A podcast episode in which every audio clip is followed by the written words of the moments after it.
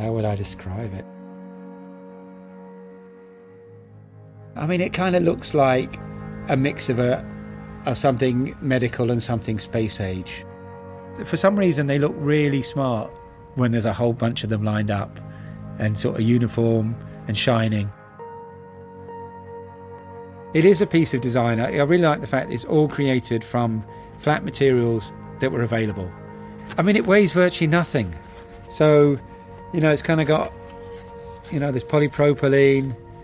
It's a really smooth plastic on one side and a slightly rougher on the other. But what it's called is either a visor or a face shield. And it's basically a clear bit of plastic that wraps around the front of your face and protects you from droplets or spray or anything like that. My name's Dermot, Dermot Jones. I'm one of the founders and directors of South London Makerspace, which is a community or social community workshop, we call it. So it's a workshop for people to make things, and we got kind of got a joke line that as long as it's legal and it's feasible to make it, and you can make it safely enough, you can come and try and make it here. South London Makerspace um, is in a railway arch, which are nearly all Victorian built railway arches, and there's something like 10,000 of them across the UK and Scotland. So we're in Herne Hill in South London, and we're on the kind of industrial estate that a lot of people might be vaguely aware of in the local areas. There's mechanics down here and metal workers and carpenters, and I think a lot of people are kind of scared because they kind of look like rubbish strewn areas with buddleia growing out of the walls, and, and they wouldn't venture down them. But once you do, there's, there's always interesting things going on. So, really early on at the beginning of the pandemic, I had this inkling that a makerspace could sort of play a useful part in it. We were close to our members, but we got a workshop full of tools and equipment, and right from the start, I was thinking, yes, this is kind of our time in a way. We've got everything we need, but what do people need? I was aware that there was a shortage of, of shields or visors, particularly for medical people. And I was doing a lot of reading. The research is very scant, and there's a lot of rumour and hearsay, and there still is around COVID. But I became aware that face shields and masks were going to be key. I assumed at that time that there were plenty of masks available. It turns out that there weren't, but I knew that they were very, very short of face shields. So I started experimenting around the house for what I could do. I was communicating with a lot of people online. Someone found that you could use um, ring binder covers, so A4 report covers, and I thought, okay, well that's something I've got. So I got a Makerspace annual report. I tore off the front cover.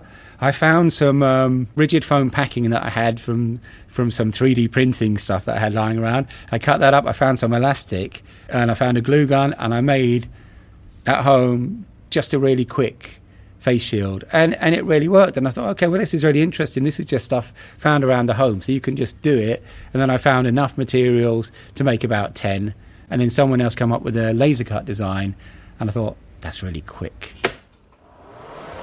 I just went in and started to make the first batch.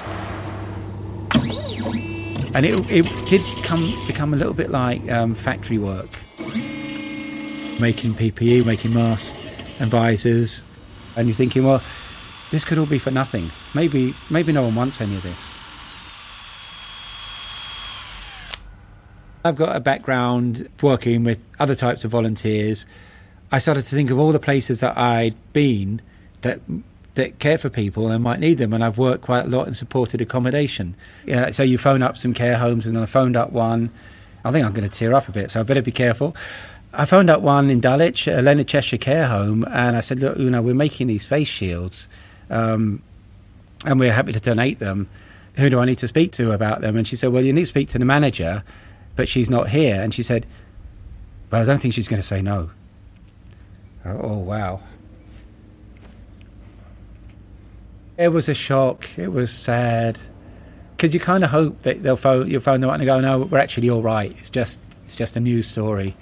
But you know, just about everywhere you spoke to, they didn't have some. They didn't have anything. These places have been sort of left.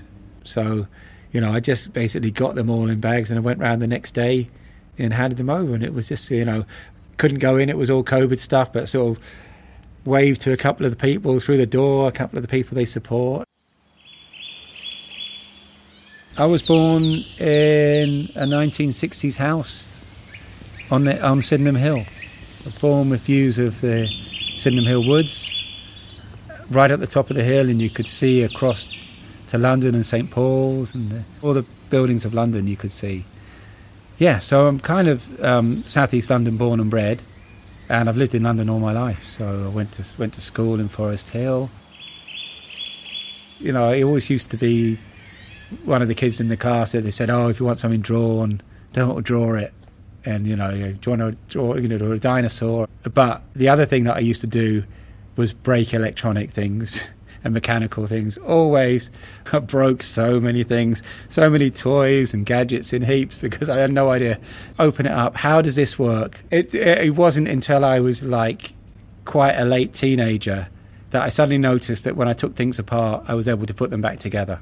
I think I'm probably more creative than I am an administrator and an organizer. And that, that and that's kind of COVID gave me a bit of an opportunity to to get back into being creative and hands on. So in amongst the tragedy, that was a bit of a gift for me. It reminded me that, you know, I like mulling over a design problem and being pushed out of my comfort zone and trying to get people to do things I didn't even know were valuable. I got quite a lot of sparks of, of joy and creativity out of it.